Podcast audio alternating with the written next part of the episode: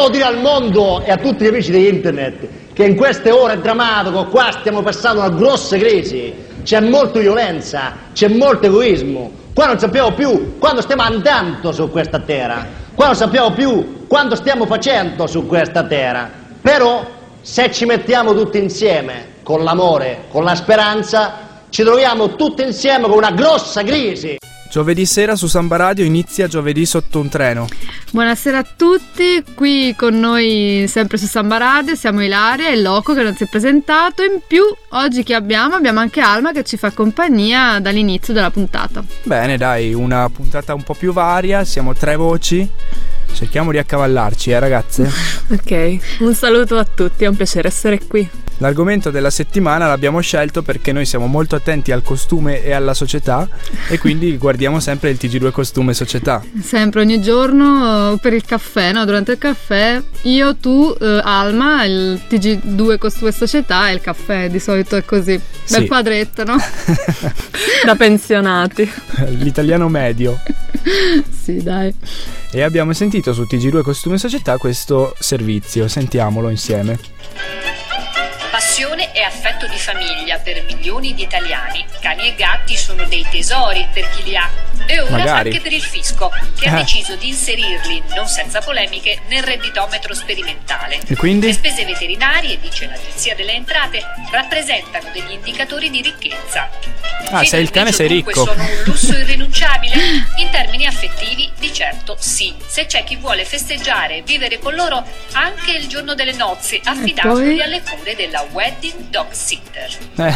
L'idea è venuta perché non ho potuto portare i miei cani il giorno del nostro matrimonio quindi essendoci molto, comunque entrambi molto legati, lasciarli a casa è stato mm, brutto. È stato brutto lasciare a casa i cani il giorno del matrimonio, eh, però da sì. quando i cani sono considerati un lusso, effettivamente mm, è difficile anche mantenerli. Io ho una curiosità, ma come ci sono gli evasori fiscali? Ci sono anche quelli che non dichiarano di avere un animale domestico? Eh, adesso sì. Ormai guarda. probabilmente sì, però effettivamente è un lusso anche perché è una spesa in più nel bilancio familiare mantenere un cane o un gatto. È una bocca in più da sfamare comunque. Chiaramente, e non solo, vedi le spese superflue del matrimonio che andremo ad approfondire bene più Infatti. tardi. Però eh, in quanto spesa in più da sfamare eh, c'è questo articolo che abbiamo trovato sulla zampa, l'inserto sugli animali della stampa, che è un gioco di parole che ha diffuso l'allegria nel nostro studio radiofonico. Senti, è utilissimo come inserto. È utilissimo perché è un cane e un gatto eh. e questo articolo ci dice che in Gran Bretagna, ma anche in tutto il resto dell'Europa, anche cani e gatti sono vittime della crisi. Eh sì, infatti, se io non, non ho più tanti soldi o vivo la crisi, ovviamente devo abbandonare il mio cane perché al di là dei soldi, insomma, per i croccantini, insomma, per i pasti, ci sono anche soldi per il veterinario e c'è la vaccinazione. Se devi sterilizzare il tuo animale, insomma, è, un, è abbastanza costoso, insomma, anche l'operazione. Quindi mm, mi faccio due conti ovviamente dico spero che non l'abbandonino insomma per strada però sicuramente se ne disferanno. Sempre più famiglie sono costrette infatti a rinunciare alla compagnia del proprio animale al fine di risparmiare il più possibile dice la Zampa.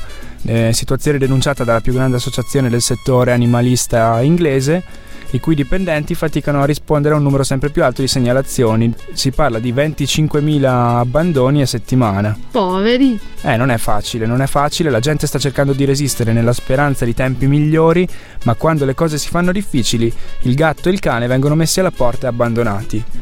Eh, questo è normale per le famiglie che magari sono lì sull'orlo, che arrivano a fine mese appena appena con i risparmi, con gli stipendi, col mutuo da pagare, con le tasse, con questo e quello, e allora è difficile che riescano a mantenere il, il, l'animale domestico. Però quelli che invece lo vogliono portare pure al matrimonio... per, eh, per loro non sono in crisi sicuramente, già se si sposano non sono in crisi, te lo dico io. È vero anche quello. Quindi c'era un accenno nel file del TG2 Costume e Società che abbiamo sentito. Andiamo ad approfondirlo, dai. Papillon, collari di piume e strass. Gli accessori vengono preparati su misura da una santa. Per ogni cagnolino un look da cerimonia personalizzato. Oh, che bello. Talvolta abbinato ai colori degli abiti di nozze o al bouquet della sposa. E così l'elegante figo non sfigurerà nell'album dei ricordi. Che vuoi? Lo vuoi far sfigurare l'elegante fido? Ma, ma poverini! Però bellissima la musica in sottofondo di questo servizio del TG2. certo. Sempre molta classe, no? Nel, in un certo modo di fare informazione che sì. ci piace tanto. Comunque la crisi colpisce veramente gli animali. O non gli dai da mangiare li abbandoni, oppure li travesti come gli la, sposi. Cos'è? La doppia faccia dell'animale domestico sotto un treno. Mamma mia. Ne parliamo bene dopo la prima canzone, dai. Sì. Povera patria, schiacciata dagli abusi del potere di gente infame che non sa cos'è il pudore. Credono potenti e gli va bene. Quello che fanno e tutto gli appartiene.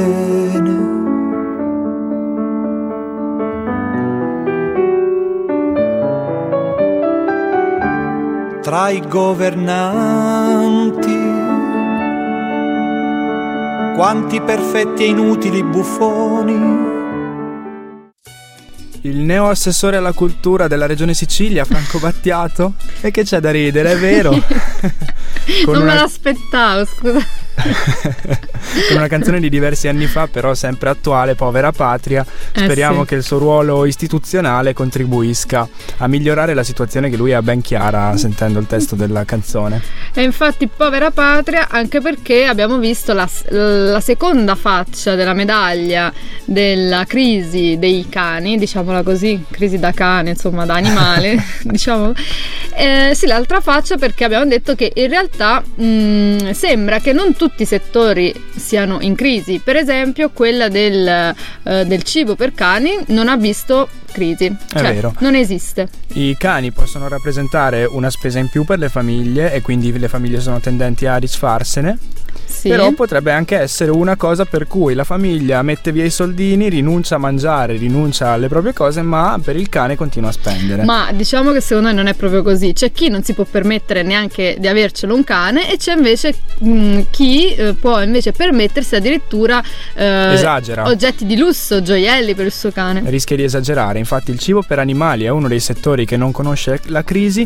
Il Sole 24 ore del primo ottobre ci fa un, un articolo su questo argomento mercato è un mercato che vale quattro volte quello degli alimenti per bambini. Pensa a te. Mm, chissà, non so perché. Forse perché per i bambini mm, magari una mamma più sta a casa a cucinare, appunto non compra prodotti già fatti, già preparati. Oppure perché, non so, i cani mangiano di più, semplicemente. Non lo so, un altro confronto che fa l'articolo è quello con il consumo del caffè per dirti, negli ultimi anni abbiamo ridotto i consumi del caffè calati a livello più basso degli ultimi sei anni, però eh, il mercato del cibo per, per, animali da compagnia, cani e gatto, cresce del 2,1%. Sì, diciamo che è meglio che il caffè non lo beviamo perché sennò ci rende più nervosi di quanto già non siamo per via della crisi e invece diamo da mangiare al, a fido. Così sta lì, dorme e non ci rende oh, nervosi. Ecco, diciamo, è tutto Facciamo collegato. pet therapy a casa tutti quanti. eh sì. Ne abbiamo bisogno. Oppure potrebbe essere che la famiglia in crisi mangia il, t- il cibo per cani non potendo ah, permettersi. Pensavo stessi dicendo mangia il cane. Anche no. lo ingrassa? Per... No, spero proprio di no. No, dai.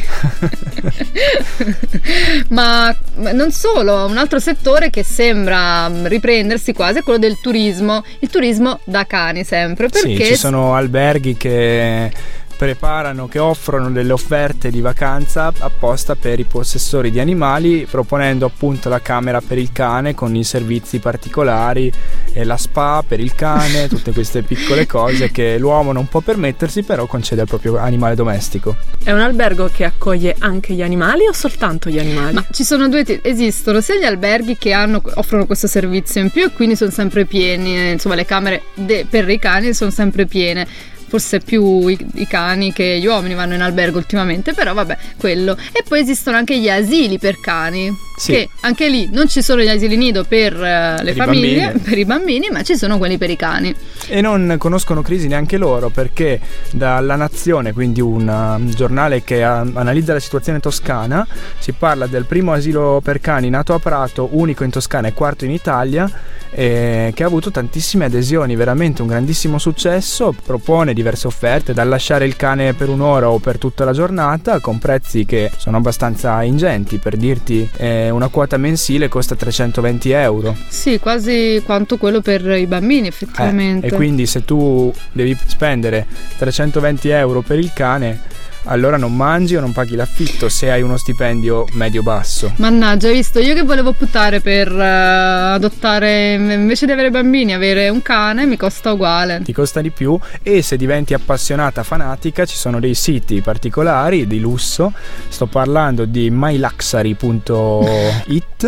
che propone degli, degli, accessori veramente fuori dalla realtà. Questi sono veramente tanto sotto un treno, gadget, tipo occhiali da sole, agli griffati, abitini, cose tutte particolari per dei padroni che spendono veramente un sacco di soldi per il proprio animale domestico. Sì, invece su Petlook io e Alma abbiamo trovato su petlook.it addirittura esistono le cravatte per cani. Wow! I, i cappelli Made in Italy, i cappelli eh per cani, vabbè, trasportini per cani, clips e fermagli per cani, vabbè, le cucce, per fortuna sono anche le cucce, i guinzagli, ma ci sono addirittura le scarpine. E, eh. non, e, non, mancano neanche i calzini per cani. Tutte queste cose, tanto per darti un'idea, per esempio una cravatta per il tuo cane, mm. se proprio vuoi comprargliela, costa sui 30 euro, con lo sconto del 20%, così perché siamo buoni. Insomma, ecco. ci avviciniamo a Natale. Eh, poi non vuoi fare regalo anche al tuo cane a Natale? Io per tutti i nostri ascoltatori che sono interessati a questo argomento do pure dei consigli. Per esempio, se voi siete a Los Angeles, andate a Beverly Boulevard, dove potete trovare collari abbelliti da pietre preziose. Lì a fare shopping ci vanno per esempio Cristina Aguilera, Jessica Alba e la chiacchieratissima Paris Hilton, ovviamente col suo inseparabile Chihuahua. Mm. Mentre a Miami al Dog Bar Giselle Bunchen fa spese folli per il suo Yorkshire, potendo acquistare una vastissima gamma di prodotti all'ultima moda, ma qui da noi a Sanremo, nello store Arte, Pittura e Boutique, non Bello. solo shopping ma anche arte come dice il nome, qui infatti potete anche ordinare un ritratto per il vostro cane o gatto. Ah, bello. Invece Utile. Orlando Bloom a New York frequenta For Pets Only in Mercer Street con eh, il suo piccolo randaggio adottato, Maud, uno showroom eh, dove appunto acquista vestiti particolari, accessori strani. Per il cane. Eh sì. Sempre. Vabbè, come vedi c'è gente che deve disfarsene e gente che invece può permettersi qualsiasi cosa. Ancora una volta il divario tra ricchi e poveri aumenta. Anche tra animali. Già, poveri cani sfigati e che appartengono a padroni poveri. Diamo più spazio ad Alma nella sua rubrica settimanale dopo la prima canzone che ha scelto lei, tra l'altro, per introdursi. Cosa sentiamo? Ascoltiamo Burn the Deep Purple.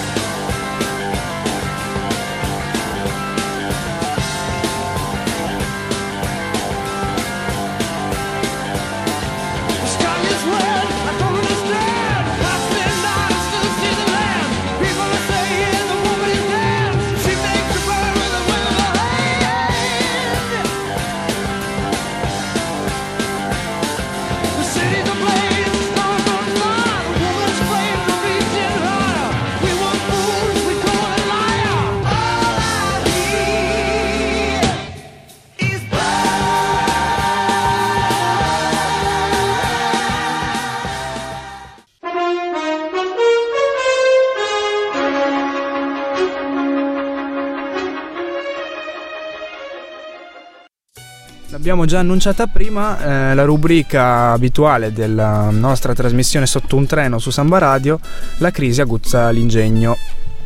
Questa settimana sono, ho cercato di rimanere in tema con voi, parlo di animali, animali particolari, insetti. Non animali domestici. Beh, volendo sì, condividono i nostri spazi vitali molto spesso.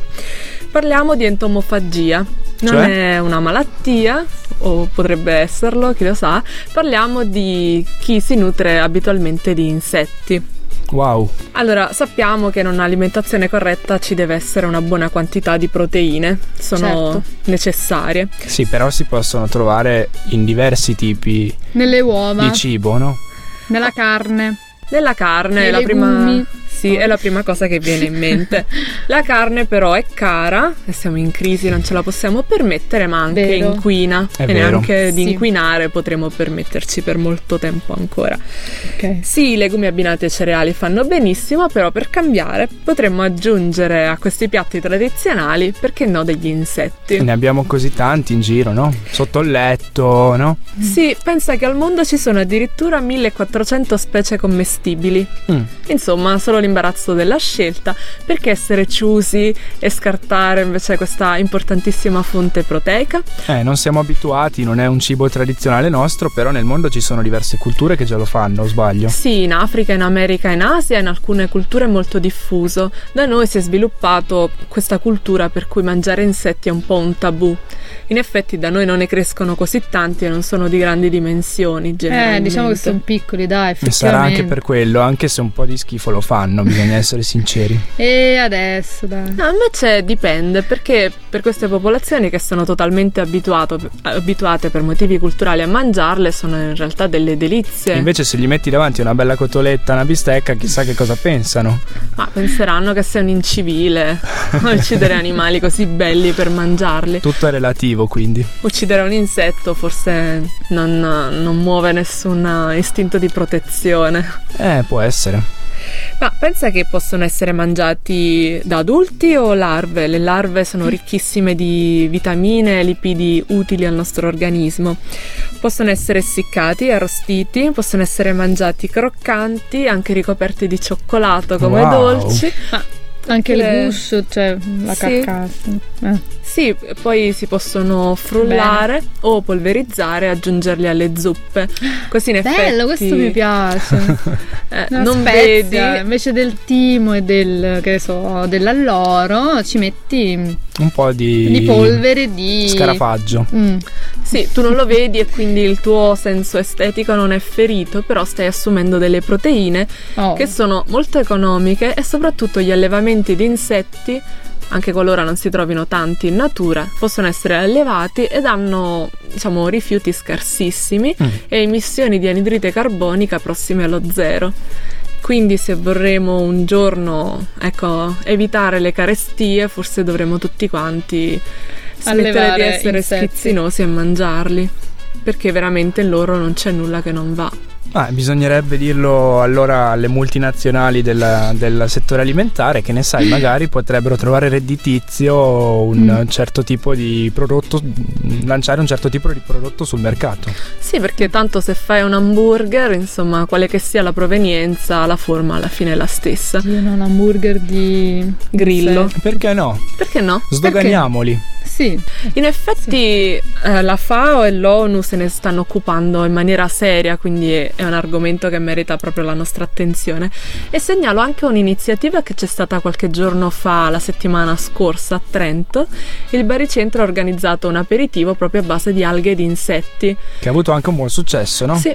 Quindi chissà, pieno. magari lo, lo ripeteranno ancora su scala maggiore. Speriamo, almeno un appuntamento settimanale, secondo me ci vorrebbe. Va bene, io ci andrò. Giovedì gnocchi di scarafaggio. Ma vediamo, vediamo, proviamo a proporlo anche alle nostre mense universitarie, potrebbero trovare l'idea interessante.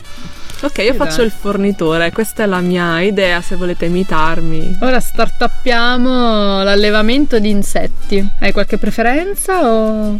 Mi piacciono quelli croccanti. Ok, va bene quelli grandi, eh, però perché io voglio mangiare, voglio un piatto abbondante di cose. Durante la prossima canzone, quindi telefoniamo subito a chi di dovere. Musica Perfetto. sempre scelta da te, no? Sì, una bellissima canzone. Jeremy dei Pearl Jam.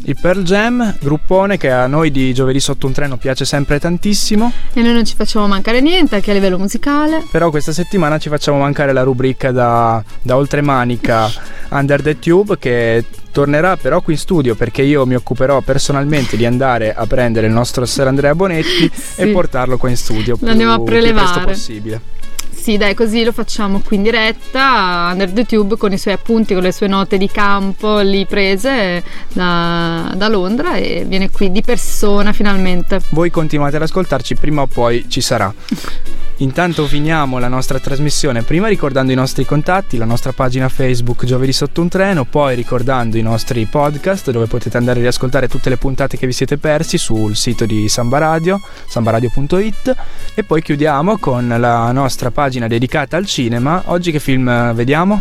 Oggi ascoltiamo una, una scena tratta da L'uomo che non c'era dei fratelli Cohen, un film del 2001 che appunto proprio dal titolo si può capire quanto il personaggio principale principale sia sotto un treno è ideale insomma per la nostra trasmissione e invitiamo tutti gli ascoltatori a vederlo. Allora settimana prossima. Ciao. Ciao. Ciao.